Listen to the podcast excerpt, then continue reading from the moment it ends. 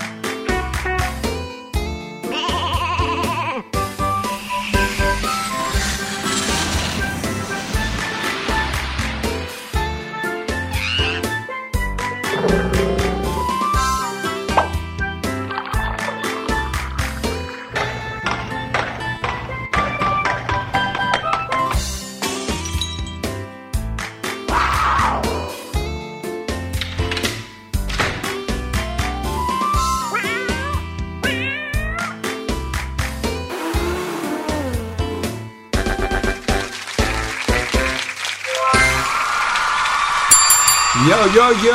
สวัสดีครับทุกทุกๆคนครับ สวัสดีเช่นเคยค่ะ กับรายการเสียงสนุกครับะแหมเสียงต้อนรับเรายังคง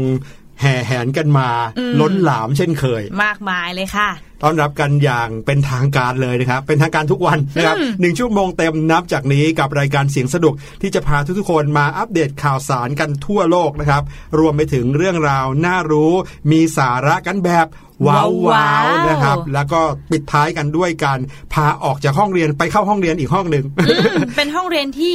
ชิวๆเลย ใช่ครับกับห้องเรียนสายชิวนะครับสามช่วงของเราสนุกสนุกหนึ่งชั่วโมงเต็มแบบนี้ เจอกันได้ทุกวันทางไทย PBS นะครับ เอาละครับ วันนี้ต้องบอกว่า ข่าวที่เราจะเอามาเล่ากัน โดยเฉพาะในช่วงแรกนะค่ะเอ่อถ้าเกิดว่าพูดถึงการเจอกันการทักทายกัน พี่แนนเคยเห็นคนเขาทักทายกันแบบที่ไม่ใช่การไหว้ธรรมดาไหมไม่ใช่การสวัสดีหรือไม่ใช่การจับมือเฉยๆอะการแบบมาหอมแก้มข้างๆ กันเปล่าอ่าคะพี่แบบว่าหลุยเวลาผู้ใหญ่เจอเด็กเล็ก ๆ ใช่ไหมอ่าสวัสดีลูกอย่างนี้ป่ะหูเป็นเป็นคนโตขึ้นมาแล้วค่ะอ๋อเหรอที่ต่างประเทศไงพี่หลุยอ๋อที่แบบเอาแก้มชนกันอืมใช่ไหมหรือบางทีถ้าเกิดเป็นแรปเปอร์ เจอกันโอ้โห มีการเอามือชนเดี๋ยวอ่าเดี๋ยวมีการเอามือมาแตะนู่นแตะนี่โหมีท่าเออบางคนเนี่ยกว่าจะทักกันเสร็จนี่มีหอบเหมือนกันค่ะนะครับ วิธีการทักของเราชาวเสียงสนุกนี่ทำไงฮะแค่ติ้งติ้งติ้งติ้งสวัสดีเฉยๆมาแล้วมาแล้วอะได้ข่าวมานะครับ ซึ่งวันนี้ข่าวที่จะเอามาเล่าในช่วง What's Going On เป็นการทักทายแบบใหม่มอ่าแล้วจะบอกว่า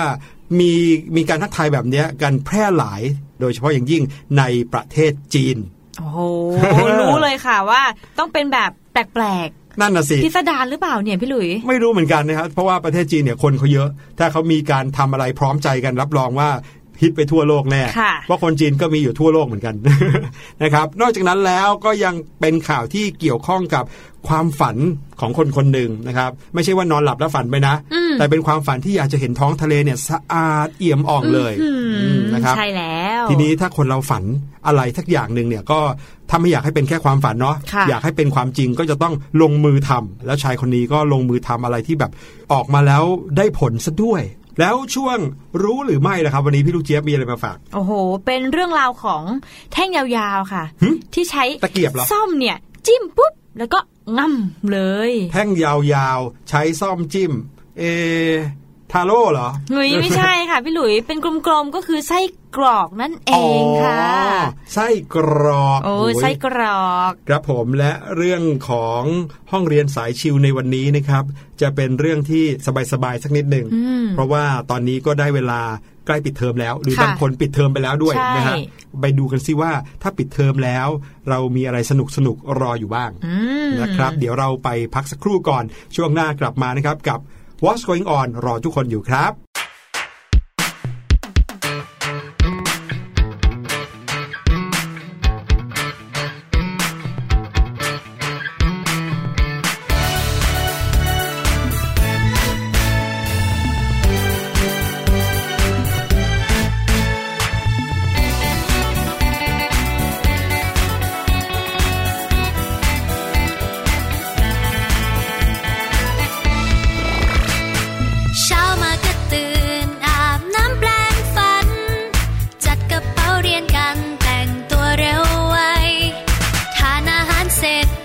รีบล้างทันใด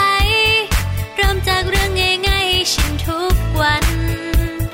ไปโรงเรียนให้ทันนั้นคือเรื่องใหญ่ ไม่ยอมมาสายแม้สักวัน ตรงต่อเวลานั้นคือเรื่องสำคัญ รีบส่ง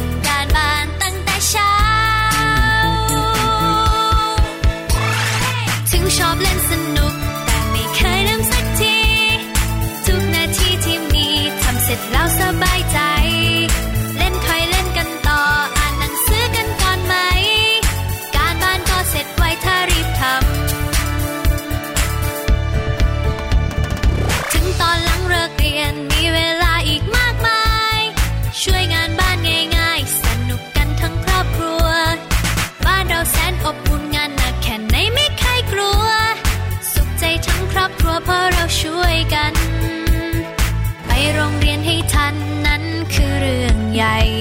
ไม่ยอมมาสายแม้สักวัน ตรงต่อเวลานั้นคือเรื่องสำคัญ รีบส่งการบ้านตั้งแต่เช้า ถึงชอบเล่นสน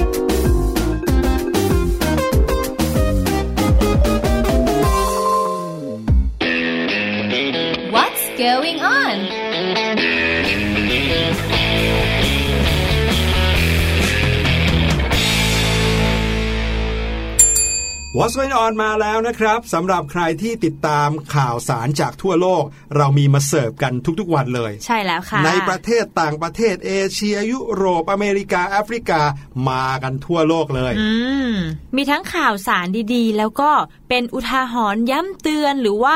ฝากถึงน้องๆ กับผู้ปกครองทางบ้านด้วยค่ะ ครับผมข่าวแรกในวันนี้เป็นข่าวเกี่ยวกับอะไรนะฮะ เกี่ยวกับการทักทายแบบใหม่นะคะโยพี่โยหลุโยยใช่แล้ว แต่ว่าทีเนี้ยการทักทายแบบใหม่เนี่ยค่ะ เป็นการทักทายที่เราเนี่ยจะไม่เอาร่างกายของเราเนี่ยไปแตะโดยตรง อืมอืมเอาปกติการทักทายอย่างพี่หลุยเนี่ย ยกมือไหว้คุณครูก็สวัสดีก็ไม่ได้ไปแตะต้องตัวกันนะ ใช่แต่ว่าปกติแล้วบางพื้นที่ใช่ไหมคะเขาจะมีการจับมืออาหรือมีการที่แบบเอาแก้มมาชนกันแบบที่พี่แนนได้บอกใหม่เมื่อ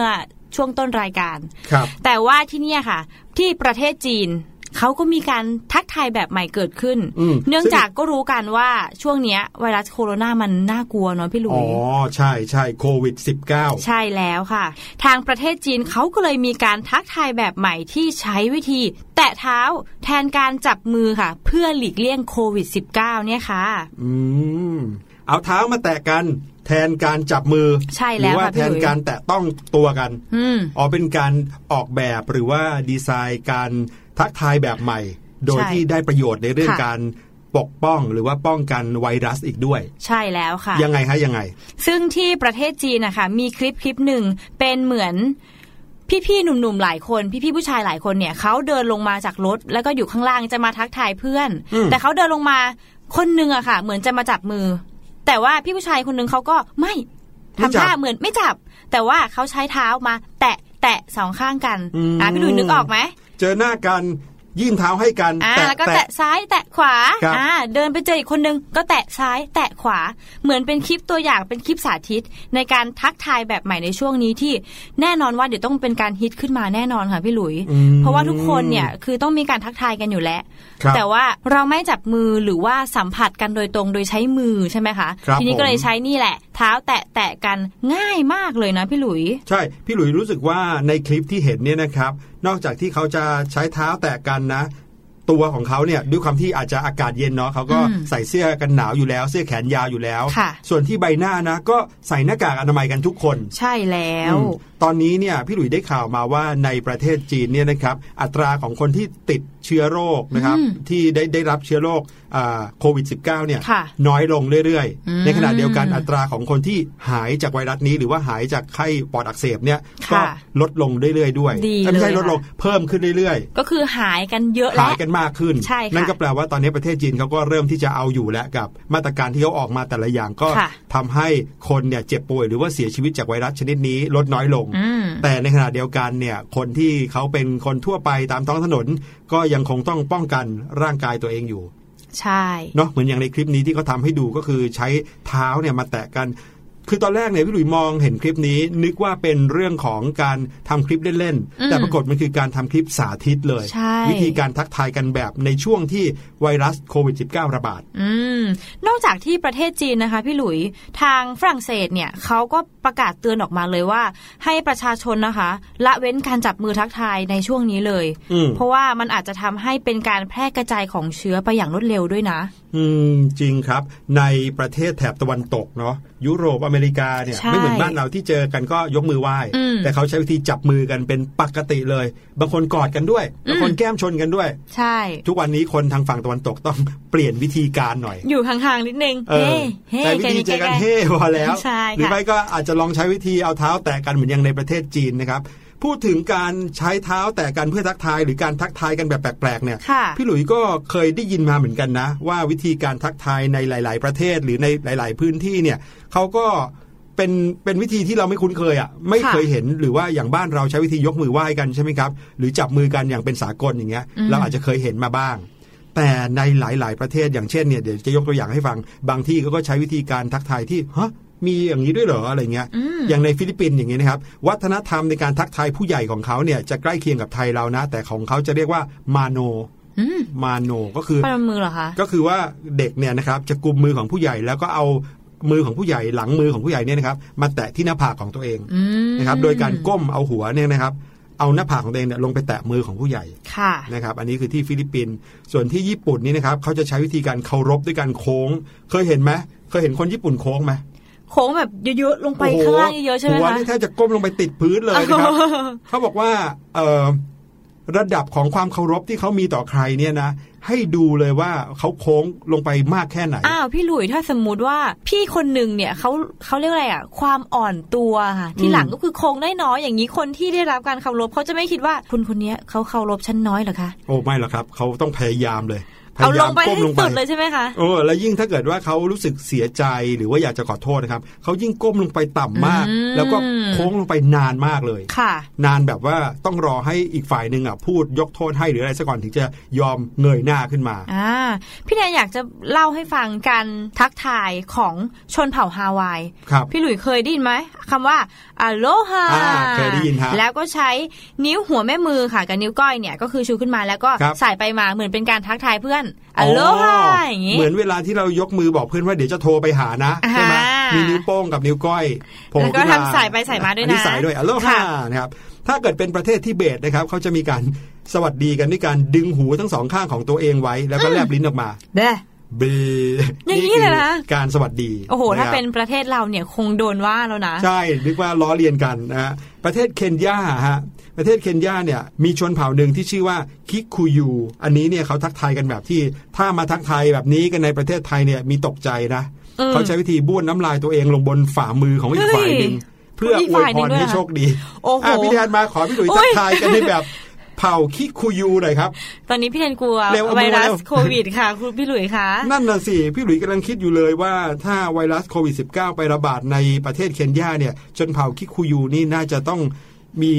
ติดโรคกันเยอะเป็นอันดับหนึ่งแล้วก็ยังมีประเทศแทนซาเนียด้วยค่ะพี่หลุยครับคือเขาเนี่ยห้ามมองหน้าอีกฝ่าย แล้วก็ต้องคุกเข่าลงพร้อมกับ ปรบมือขณะทักทายผู้อาวุโสพี่หลุยลองนะคคิรับดดู คุกเข่าแล้วตบมืคุกอเข่าอืมสวัสดีครับอย่างนี้เหรอแต่ว่าห้ามมองหน้านะอ๋อห้ามมองหน้าด้วย เป็นการให้ความเคารพกันนะครับใช่ค่ะ มีชนเผ่ามาไซครับ ชนเผ่านี้หลาย ๆ คนเคยได้ยินชื่อนะครับเขาจะทักทายกันด้วยการอืมเอ่อด้วยการเอ่ออ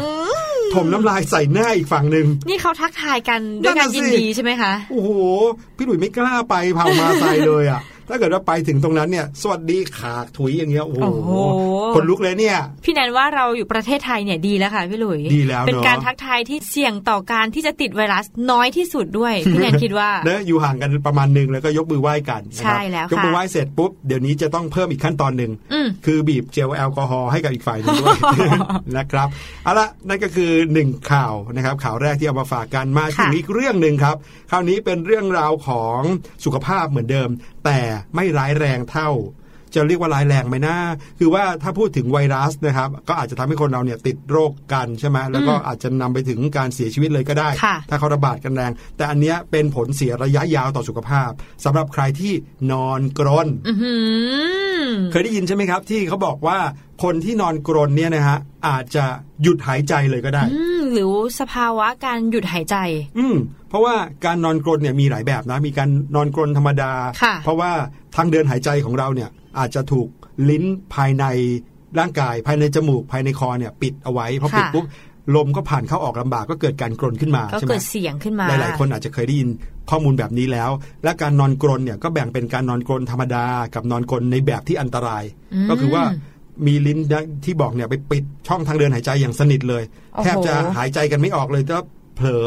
ร่างกายเราก็ไม่ได้ถูกสั่งให้ช่วยป้องกันนะฮะตอนที่เราหลับ ดังนั้นก็อาจจะทำให้คนที่นอนกรนแบบอันตรายเนี่ยหยุดหายใจเลยก็ว่าน่าได้กลัวนะเนี่ยนะครับแต่ข่าวล่าสุดนะครับที่ได้รับมาเนี่ยเป็นงานวิจัยนะฮะข่าวนี้มาจากเว็บไซต์ Daily Mail ของประเทศอังกฤษนะครับเขาบอกว่างานวิจัยอันเนี้ยพบว่าการนอนกรนไม่เพียงแต่เป็นอันตรายต่อคนที่นอนกรนนะแต่กลับ เป็นอันตรายต่อคนที่นอนข้างคนนอนกรนด้วย โอ้โห พี่หลุยส์คะพี่แนนไม่อยากจะนึกถึง เพราะว่าคุณพ่อของพี่แนนเนี่ยทำไมครับ โอ้โห นอนคนแบบถ้าสมมติพี่แนนอยู่ข้างบนน่ะครับแล้วคุณพ่อนอนอยู่ข้างล่างยังได้ยินน่ะพี่หลุอยย่างนั้นเลยเหรอใช่เขาเรียกว่าโรงงานอุตสาหกรรมหนักโอ้โหนะครับพี่หลุยเนี่ยก็เคยอยู่ข้างๆนอนข้างๆ คนนอนกรนเหมือนกันค่ะเป็นการไปนอนกับเพื่อนที่ค่ายลูกเสืออืมแล้วเพื่อนก็บอกไว้เลยว่า เนี่ย หลุยเราเนี่ยเป็นคนที่นอนกรนนะ แต่ถ้าเกิดว่าหลุยเห็นเรานอนกรนหรือได้ยินเสียงเรานอนกรนเนี่ย หลุยไม่ต้องกังวลไปค่ะแค่จับตัวเราเนี่ยพลิกอ่าพลิกไปนอนตะแคงจากนอนหงายให้พลิกไปนอนตะแคง แล้วเดี๋ยวเราก็จะหายกรนเอง เป็นยังไงคะพี่หลุยอ่าหายไหมคะ เพราะเชื่อว่าพอเวลาเรานอนตะแคงเนี่ย ข้างในของร่างกายในตรงช่วงจมูกและปากก็จะเหมือนกับเปิดออกมา อ๋อ มีช่องให้ลมีมอช่อองกมาที่ได้เปิดขึ้นอะไรอย่างนี้นะครับ ปรากฏว่าตอนกลางคืนครับ พี่หลุยก็นอนหลับไปอืมเพื่อนพี่หลุยก็นอนหลับแล้วพี่หลุยก็เริ่มได้ยินเสียงเข้ากรนแล้วค่ะอ๋ออ๋ออ๋อกรนกันเสียงดังเลยนะครับ พี่หลุยก็เลยตกใจตื่นขึ้นแล้วก็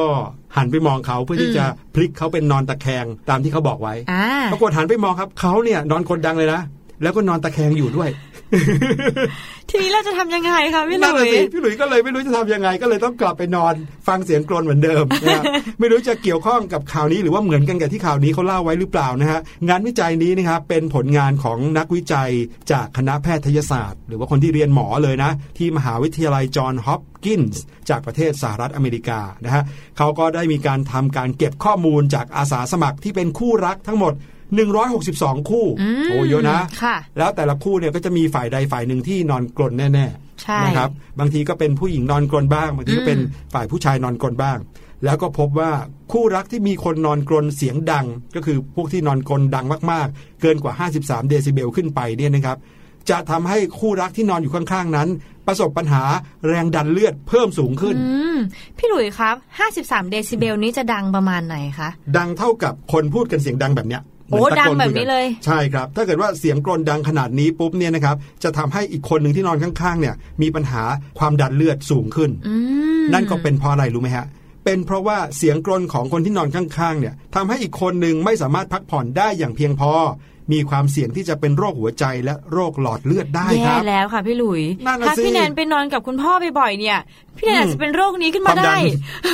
แล้วก็ทำให้ร่างกายนั้นไม่สามารถจัดการกับฮอร์โมนความเครียดได้นะครับค่ะ นักวิจัยเขาบอกว่าเรามีงานวิจัยมากมายที่บอกว่ามลภาวะทางเสียงนั้น สร้างปัญหาให้กับสุขภาพมากมายหลายอย่าง ยกตัวอย่างจากการวิจัยของ ทางยุโรปที่พบว่ามลภาวะทางเสียงเป็นสาเหตุที่ทำให้ชาวยุโรป เสียชีวิตปีละกว่า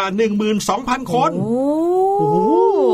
ไม่น่าเชื่อเลยนะครับ คนที่เสียชีวิต เพราะว่าได้รับมลภาวะทางเสียงนั่นเป็นน่ะหสิมื่นคะคนเลยทีเดียว แค่แค่จากเสียงนะพี่หลุย ต้นกำเนิดเนี่ยมาจากแค่เสียงเอง นั่นนะสิครับ แล้วงานวิจัยนี้นะครับเขาก็เลยแนะนำให้ คู่รักหรือว่าคนที่นอนด้วยกันคนไหนที่มีปัญหาอีกฝ่ายหนึ่งนอนกรนเนี่ยให้รีบเข้าไปพบแพทย์นะครับไปพบคุณหมอเพื่อที่จะ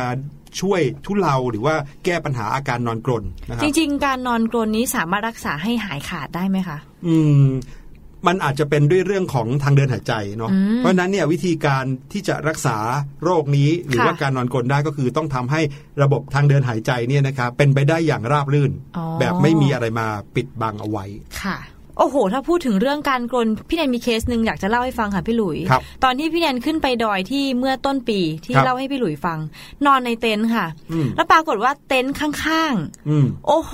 พี่หลุยคะนอนกรนไม่พอกรนแบบเหมือนมีสองคนที่อยู่ในกรในเต็นท์ด้วยกันนะคะครับกรนแข่งกัน คนหนึ่งโอ้โหพัก คนหนึ่งกรนต่อ คนหนึ่งเพกพักไปนิดนึงเอ้ยอีกคนหนึ่งมาต่อแล้วก็แบบมีประสานเสียงกันด้วย โอ้โหพี่แนนนอนไม่ได้เลยค่ะพี่หลุยไพพูดจริเราะงไหมเป็นการประสานเสียงกรนเกรงว่าตัวเองจะเป็นโรคที่ที่พี่หลุยบอกมา แต่ว่าเมื่อกี้ข้ามค่ะเต็นท์กันเลยนี่แสดงว่าดังมากนะ ดังมากค่ะ โอ้โหอะเดี๋ยวยังไงซะน้องๆ คงอาจจะต้องลองสังเกตสมาชิกในครอบครัวดูนะครับ ว่าที่บ้านเรามีพี่มีน้องคุณพ่อคุณแม่คุณลุงคุณป้า ใครนอนกรนบ้างนะครับค่ะยังไงต้องรีบบอกกันนะครับ ต้องรีบบอกสมาชิกในครอบครัวที่นอนกรนแล้วสะท้อนกันหน่อยว่ากรนดังกรนเบาแค่ไหน เผื่อว่าถ้าเกิดว่าเป็นการกรนที่อันตรายจะได้รีบไปพบคุณหมอนะครับ ใช่แล้วค่ะ เดี๋ยวเรามาถึงข่าวสุดท้ายกันดีกว่าค่ะพี่หลุยครับข่าวสุดท้ายที่เกรินกันไว้เป็นข่าวเกี่ยวกับการอยากจะทำให้สิ่งแวดล้อมของแม่น้อืมำลำคลองเนี่ยมันสะอาด ดีขึ้น มันดีขึ้น เป็นความฝันของคนคนหนึ่งอย่างที่บอกอ่า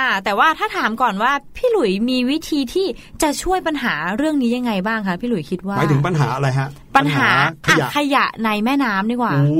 อย่างแรกสุดเลยนะ อันนี้คิดง่ายแล้วก็ทำง่ายมากค่ะก็คือเราต้องไม่ทิ้งขยะลงไปในแม่น้ำลำคลองครับอืมเป็นต้นเหตุเลยเนาะใช่โดยเฉพาะอย่างยิ่งเวลาที่เราไปเที่ยวกับคุณพ่อคุณแม่เนี่ยบางทีเราก็ไปให้อาหารปลาเนาะที่วัดหรือว่าที่อะไรอย่างเงี้ยค่ะใช่ไหมเวลาที่เราไปให้อาหารปลาตามเอ่อ คลองบึงตรงข้างๆวัดอย่างเงี้ย บางที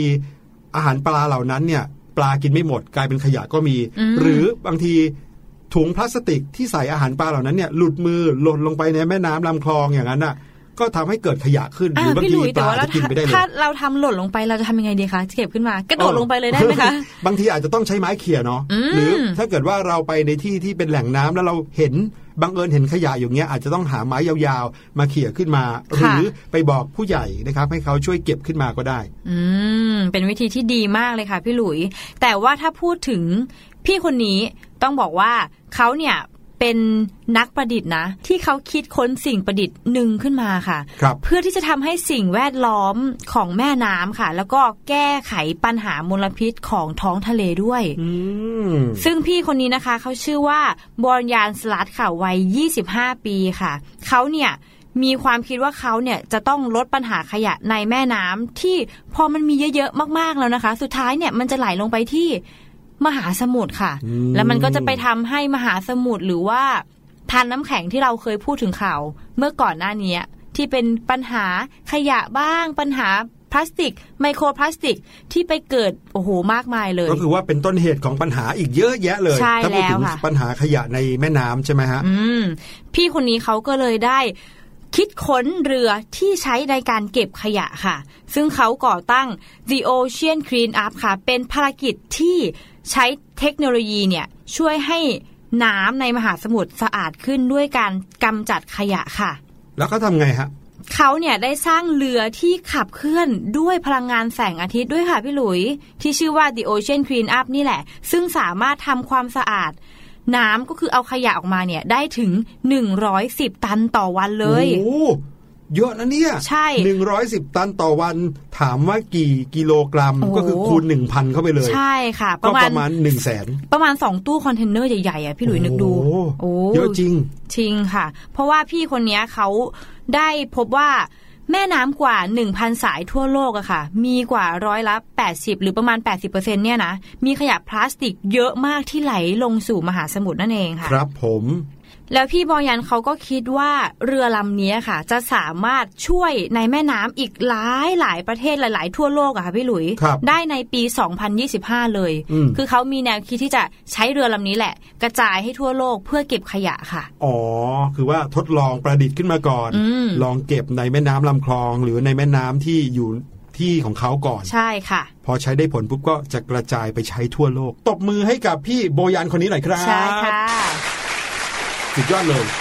บอกได้เลยนะว่านี่ไม่ใช่แค่คนที่ฝันอยากจะทำให้โลกใบเนี้ยดีขึ้นเท่านั้นอืมแต่ยังลงมือทำด้วยตัวเอง ใช่แล้วน้องๆถือว่าครับเก่งมากเลย ลองนึกดูซิว่าเราเนี่ยในฐานะเด็กตัวเล็ก ๆ คนหนึ่งเนี่ยจะสามารถทำอะไรให้กับโลกใบนี้ให้ดีขึ้นได้บ้าง เหมือนที่พี่หลุยบอกตอนแรกเราอาจจะ ต้องเริ่มตั้งแต่ต้นเหตุก็คือการที่เราจะไม่ทิ้งขยะลงไปในแม่น้ำใช่หรืออาจครับจะแยกขยะก่อนที่เราจะทิ้ง เป็นการช่วยลดขยะไปในตัวด้วยค่ะ ใช่แล้วครับ นั่นก็คือสิ่งที่นำมาฝากกันใน What's Going On นะครับ เป็นข่าวดีๆทำให้เรายิ้มได้กันเลยทีเดียว เดี๋ยวเราไปพักกันสักครู่ก่อน ช่วงหน้ากลับมานะครับ กับรู้หรือไม่พี่ลูกเจี๊ยบรอน้องๆอยู่ครับ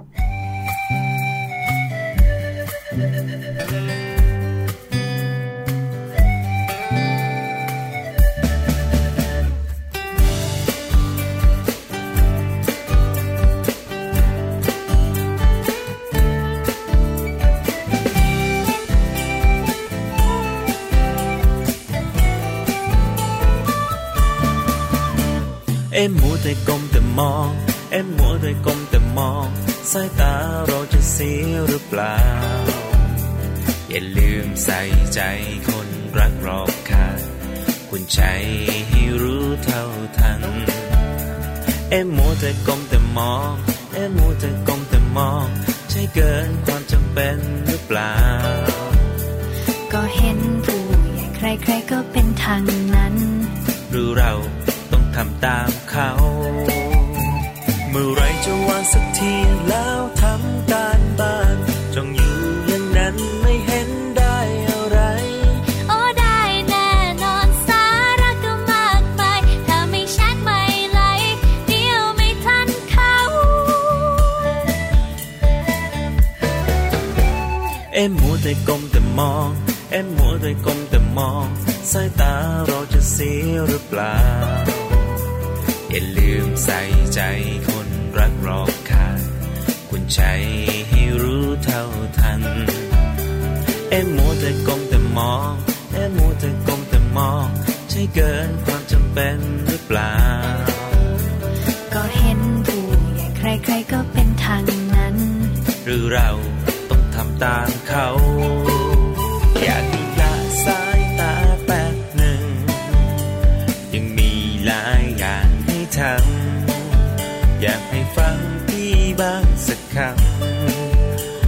จะมาหาว่าไม่เตือนจะวางแล้วแป๊บเดียวนิดหนึ่ง จะรีบทำการบ้านเร็วไว จะเชื่อฟังไม่มีเลวไหล วางมือถือไว้ใช้เท่าที่จำเป็น เอ็มมัวแต่ก้มแต่มอง เอ็มมัวแต่ก้มแต่มอง สายตาเราจะเสียหรือเปล่า อย่าลืมใส่ใจคนรักรอบค่างคุณใจให้รู้เท่าทัน เอ็มมัวแต่ก้มแต่มอง เอ็มมัวแต่ก้มแต่มอง ใช่เกินความจำเป็นหรือเปล่า ก็เห็นผู้ใหญ่ใครๆก็เป็นทางนั้น หรือเราต้องทำตามเขา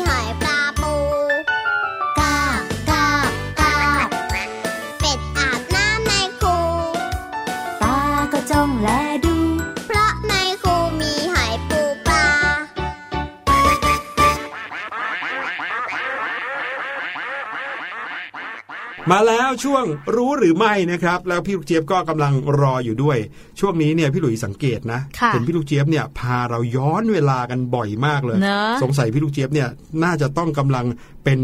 นักประวัติศาสตร์ใช่ไหมเขาเขาเรียกนักนักประวัติศาสนัตกร์ประปะวัติศาสตร์ใช่ไหม เขาจะพาพวกเราย้อนเวลากันอีกครั้งหนึ่งแล้วในวันนี้ ค่ะใช่แล้ว แล้ววันเนี้ยย้อนไป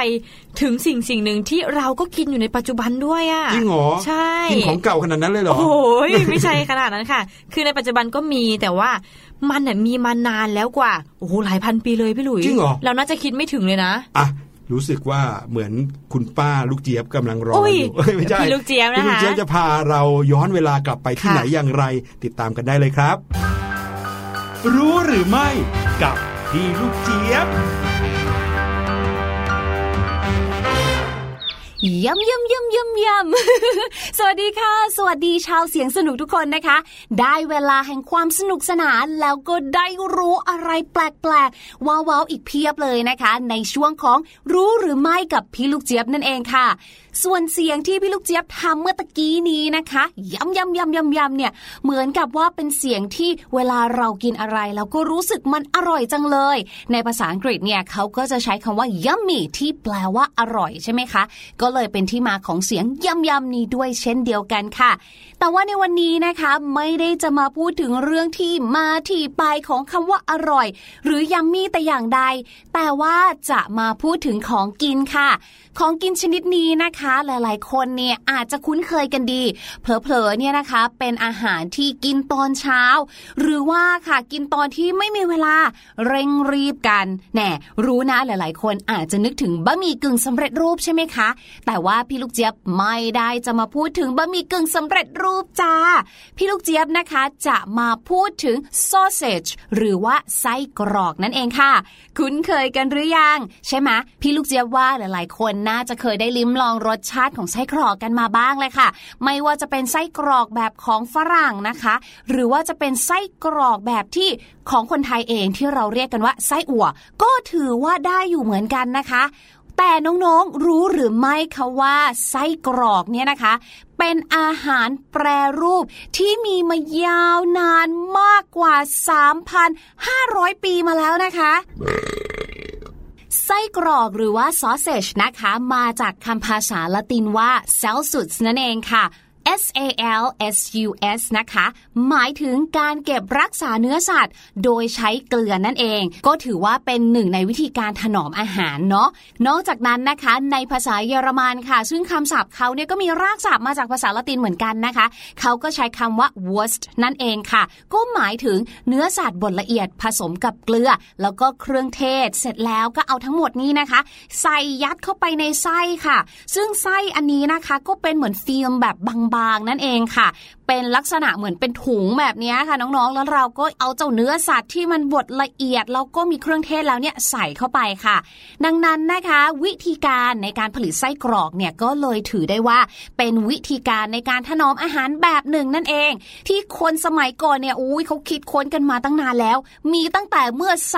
3,500 ปีที่แล้ว ในยุคบาบิโลเนียนั่นเองค่ะ ซึ่งแต่ละเมืองในยุโรปนะคะ เขาก็ได้พัฒนาสูตรต่างๆ รสชาติแล้วก็รูปร่างของไส้กรอกเนี่ยไม่เหมือนกันเลยค่ะ แต่ละที่นะคะก็มีสูตรลับสูตรเด็ดของตัวเองค่ะ แถมยังตั้งชื่อไส้กรอกตามชื่อเมืองที่เป็นถิ่นกำเนิดของเขาด้วยนะคะ ยกตัวอย่างเช่นค่ะ ไส้กรอกเวียนนานั่นเอง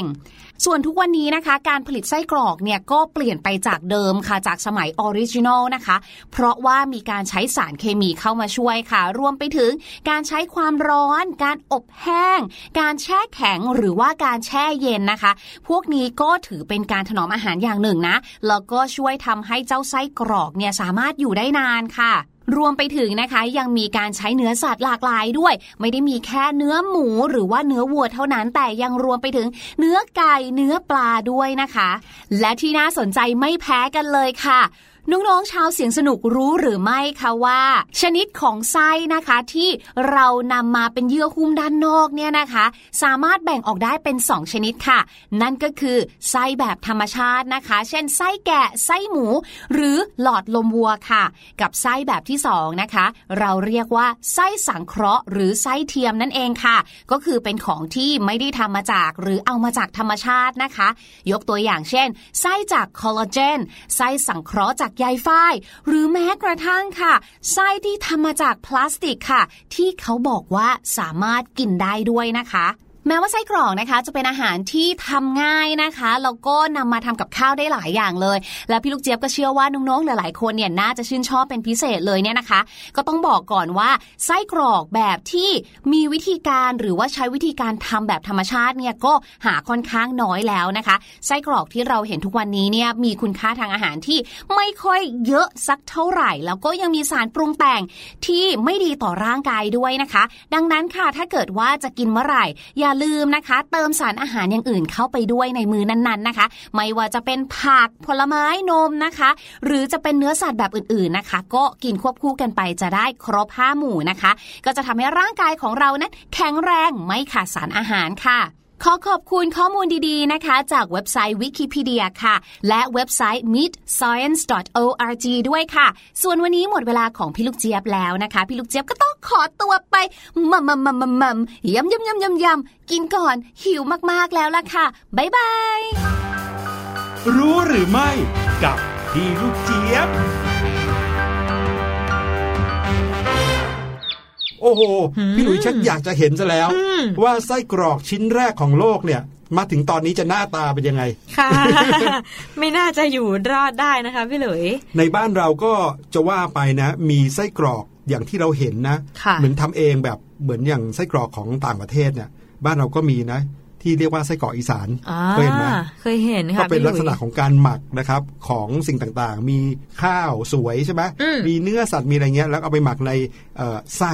ไส้หมู ใช่ แล้วก็ออกมาเป็นหน้าตาเหมือนไส้กรอกเหมือนกันแล้วก็ชิ้นหนาๆด้วยนะครับหลายที่ก็ทำเป็นลูกกลมอืมๆหรือว่าหลักการน่าจะคล้ายๆกัน ใช่ละค่ะ ต้องขอบคุณพี่ลูกเจี๊ยบมากๆค่ะ ที่นำเรื่องราวดีๆ ของไส้กรอก เอ้ยไม่ใช่ ต้องเป็นตำนานดีไหมเออตำนานของไส้กรอกมาฝากพวกเราค่ะ ครับผมเอาล่ะเดี๋ยวพักกันสักครู่ครับ ช่วงหน้ากลับมากับห้องเรียนสายชิว อย่างที่บอกนะครับ ปิดเทอมแล้วเราก็ต้องอืมพาน้องชิวๆกันหน่อย ค่ะ เป็นเรื่องของอะไรติดตามนะครับ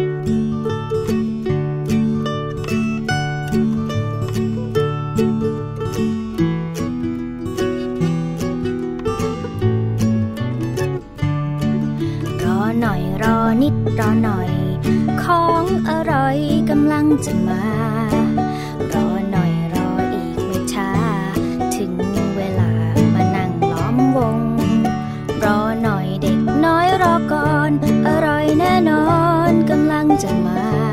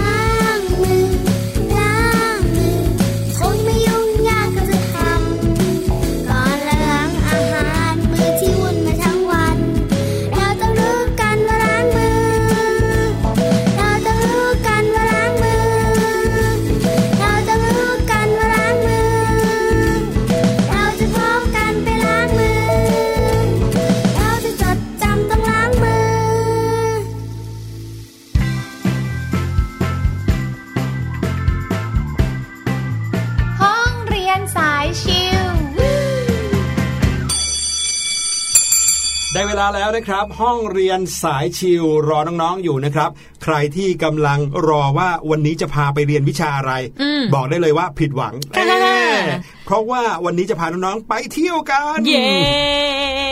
หูมีที่เที่ยวมากมายครับหลายที่ในกรุงเทพเลยนะคะ ครับสำหรับเทปนี้ก็ต้องขอ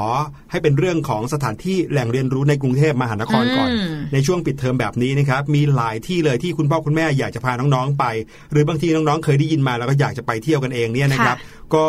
หลายที่เป็นสถานที่ที่ฟรี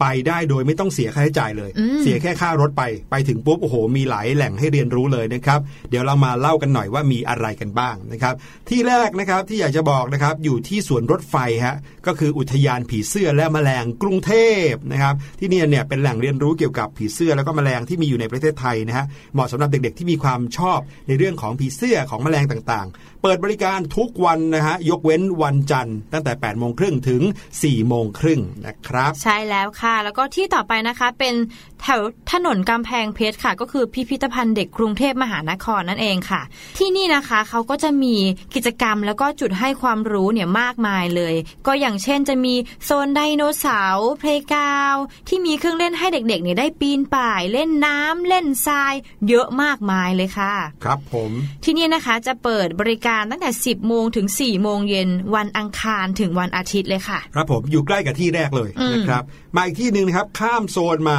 อีกฝั่งหนึ่งนะครับที่ดรุณบรรณาลัยนะครับ ที่นี่เป็นห้องสมุดแต่ไม่ใช่ห้องสมุดที่เครียดเลย เพราะว่าเป็นห้องสมุดของเด็กเล็กนะครับค่ะบ้านไหนมีน้องเป็นน้องเล็กๆนะครับ ที่นี่มีหนังสือนิทานเยอะที่สุดแห่งหนึ่งเลยทีเดียวนะครับอืมดรุณบรรณาลัยนะครับเขาจะส่งเสริมการรักการอ่านให้กับเด็กๆ แล้วก็จะมีกิจกรรมเล่านิทานให้เด็กๆ ฟังทุกวันเลยนะครับค่ะเปิดบริการกัน10 โมงถึง 5 โมงเย็น ทุกวันพุธถึงวันอาทิตย์ ปิดวันจันทร์กับวันอังคารนะครับเขาอยู่ที่ซอยเจริญกรุง 34 ถนนเจริญกรุง เขตบางรักครับ ติดกับไปรษณีย์กลางบางรักเลย ที่ต่อมานะคะก็คือจตุรัสวิทยาศาสตร์จามจุรีสแควร์ค่ะอ่าก็คืออยู่ที่จามจุรีสแควร์หรือสามย่านนั่นเอง ใช่ครับ อันนี้ขึ้นสถานีรถไฟ MRT 3 ย่านถึงเลย ใช่แล้วนะคะ ที่นี่นะคะเด็กๆสามารถเรียนรู้แล้วก็ทดลองวิทยาศาสตร์นะคะ ที่เหมาะสำหรับเด็ก ในทุกเพศทุกวัยค่ะครับมีทั้งนิทรรศการ แล้วก็หมุนเวียนมีกิจกรรม mini workshop เยอะแยะมากมายเลยค่ะ เปิดทำการตั้งแต่ 10 โมงครึ่งถึง 1 ทุ่มครึ่งวันจันทร์ถึงอาทิตย์ค่ะพี่หลุยไม่มีปิดเลยนะฮะใช่ที่ชั้น 4 จามจุรีสแควร์อืมสามย่านนะครับ อีกที่หนึงนะครับเป็นธรรมชาติซะหน่อย แล้วก็ค่ะเป็นที่ที่คนไปกันเยอะเหมือนเหมือนกันนะครับ ไม่ได้มีแค่เด็ก ๆ ก็คือที่สวนลุมพินีครับอืมสวนลุมพินีหรือว่าสวนลุมที่หลาย ๆ คนรู้จักเนี่ยอยู่ที่ MRT สถานีสีลมค่ะสถานีลุมพินีนะครับ ก็ไปสัมผัสธรรมชาติกันอยู่ใจกลางกรุงเทพที่นี่นะไม่ได้แค่จะมาวิ่ง เหมือนอย่างที่ผู้ใหญ่เขาชอบไปวิ่งกันนะยังมีสระน้ำขนาดใหญ่เป็นบึงนะครับ ที่สามารถลงไปไปปั่นเขาเรียกเรือเป็ดนะอืมอ่านะครับไปเล่นกันที่นั่นได้ เปิดตั้งแต่ตีห้าถึงสามทุ่มทุกวันเลยนะครับ ไปรถไฟฟ้าใต้ดินสถานีสีลม หรือสถานีลุมพินีอย่างที่บอกนะครับ ที่ต่อไปนะคะก็คือศูนย์เรียนรู้สุขภาวะค่ะพี่หลุย ตั้งอยู่ที่ถนนสาทรซอยหนึ่งถนนพระรามสี่ค่ะพี่หลุย ที่นี่คือหน่วยงานกิจกรรมของสำนักงานกองทุนสนับสนุนการสร้างเสริมสุขภาพ หรือว่าสสสอืมนะครับ ที่นี่เขาก็จะมีหลากหลายกิจกรรมเลยทั้ง 6 ชั้นของเขาเนี่ยนะฮะมีทั้งนิทรรศการนะครับค่ะมีทั้งแปลงผักสาธิตนะครับอืมแล้วก็ยังมีเกมให้เล่นด้วย เป็นเกมที่จะต้องออกแรงออกท่าออกทางเองค่ะไม่ใช่เกมที่มานั่งกดจอยอย่างเดียวนะครับวันนั้นน่าไปมากเลยเข้าไปสุดซอยสาทรซอยหนึ่งนะครับหรือว่าถ้าเข้าทางถนนพระรามสี่ก็ที่ซอยงามดูพลีครับค่ะ ที่ต่อไปนะคะก็คือหอศิลปวัฒนธรรมแห่งกรุงเทพมหานครนั่นเอง ที่นี่นะคะเป็นพื้นที่ของการเรียนรู้ศิลปะร่วมสมัยค่ะ ที่เด็กๆเนี่ยก็สามารถที่จะไปได้เลย ส่วนใหญ่ก็จะมีนิทรรศการศิลปะก็ที่น่าสนใจเนี่ยรูปแบบใหม่ๆ เยอะแยะมากมาย โดยทุกวันหยุดเสาร์อาทิตย์นะคะ จะมีกิจกรรมศิลปะสำหรับเด็กด้วยก็คือไม่มีค่าใช้จ่ายด้วยค่ะ บรรยากาศภายในหอศิลป์เนี่ยก็จะค่อนข้างสบายสบายไม่เครียดสำหรับเด็กค่ะ ถ้าสมมุติคุณพ่อคุณแม่พาน้องๆไปที่นี่นะคะ ก็จะมี 3 ข้อที่ต้องระวังนิดหนึ่งก็คืออย่างแรกนะคะ ต้องเตือนแล้วก็เฝ้าระวังเนี่ย อย่าให้เด็กๆ จับต้องผลงานที่อยู่ภายในหอศิลป์ยกเว้นบางนิทรรศการที่อนุญาตได้นะคะ อย่างที่สองก็คือจะต้องดูแลน้องๆ หนูๆ ไม่ให้วิ่งเล่น แล้วก็เสียงดังรบกวนผู้อื่นค่ะ อย่างที่สามสุดท้ายก็คือห้ามนำขนมแล้วก็อาหารเครื่องดื่มนะคะ ไปรับประทานด้านในค่ะพี่หลุย โอ้โห น่าสนใจทั้งนั้นเลยนะครับอะเอาที่สุดท้ายแล้วกันที่นี่นะครับเป็นสถานที่เดียวในทุกๆทที่ที่พูดมาที่พี่หลุยยังไม่เคยไปนะครับ ก็คือสิรินทรทันตะพิพิธที่นี่เนี่ยอยู่ที่คณะทันตแพทยศาสตร์ มหาวิทยาลัยมหิดลครับเรียกง่าย ๆ ว่าเป็นพิพิธภัณฑ์เกี่ยวกับช่องปาก พิพิธภัณฑ์เกี่ยวกับฟันอย่างเดียวเลยนะครับอืมเป็นพิพิธภัณฑ์ทันตกรรมแห่งแรกของประเทศไทย แล้วก็ใหญ่ที่สุดในเอเชียด้วย ข้างในนะฮะจะมีเรื่องของการเรียนรู้เกี่ยวกับช่องปากทั้งนั้นเลย เหมือนเราเดินเข้าไปในปากตัวเองนะครับ แล้วก็เป็น เรื่องของการทำฟันเรื่องของทันตกรรม ตั้งแต่ยุคเริ่มแรกเลยมาจนถึงทุกวันนี้ค่ะนะครับ มีแบบทดลองหรือว่าแบบจำลองฟันเทียมที่ทำจากกะลามะพร้าว มีประวัติความเป็นมานะครับ หลาย ๆ อย่างที่พวกเราจะได้ไปเรียนรู้กัน รวมไปถึงได้ไปเห็นวิดีโอแบบ3มิติด้วยโอ้โห ใครที่อยากจะรู้ว่าความสำคัญของช่องปากของการดูแลฟันเป็นยังไงแบบค่ะเห็นภาพแบบร้อยเปอร์เซ็นต์ ไปที่นี่เลยนะครับ ชื่อว่าซิดินทรทันตะพิพิธนะครับ เปิดเวลา8โมงครึ่งถึง4โมงครึ่งทุกวันไม่เว้นวันหยุดเลยนะครับ ที่คณะทันตแพทยศาสตร์ มหาวิทยาลัยมหิดลอืมเยี่ยมมากๆเลยค่ะ มีหลากหลายที่มากเลยเนาะพี่หลุยครับผมซึ่งผู้ปกครองก็อาจจะพาน้องๆ คุณพ่อคุณแม่พาน้องๆหนูๆที่บ้านเนี่ยไปเที่ยวได้ในปิดเทอมนี้ ครับผมพี่หลุยว่านะการไป พบกับประสบการณ์จริงค่ะของแหล่งเรียนรู้หลาย ๆ ที่เนี่ยจะทำให้เด็ก ๆ เนี่ยนะครับสามารถที่จะเรียนรู้อะไรด้วยการสัมผัสด้วยตัวเองนะแล้วจะทำให้พี่หลุยเนี่ยอันนี้เชื่อเองส่วนตัวนะ คิดว่าเด็ก ๆ เนี่ยจะฉลาดเร็วขึ้น เพราะจะเป็นการทำให้เราได้สัมผัสทั้งตาหูจมูกบางที่นะได้ชิมด้วยอืมนะครับ ก็เราก็จะได้เรียนรู้สิ่งต่าง ๆ ได้ไวขึ้นนั่นเองแหละครับโอ้โห สุดยอดเลยค่ะพี่หลุย เรื่องราวที่เรานำมาฝากในวันนี้ดีมากๆทุกเรื่องเลยค่ะ โอ้โห นี่ชมตัวเองเลยนะ ทั้งหมดก็คือสิ่งที่นำมาฝากกันในรายการเสียงสนุกหนึ่งชั่วโมงค่ะเต็มในวันนี้นะครับ เดี๋ยวเรากลับมาพบกันใหม่ในคราวหน้า ใช่แล้วนนี้หมดเวลาเรียบร้อยแล้วลาไปก่อน สวัสดีครับ สวัสดีค่ะ สบัดจินตนาการ สนุกกับเสียงเสริมสร้างความรู้ในรายการ เสียงสนุก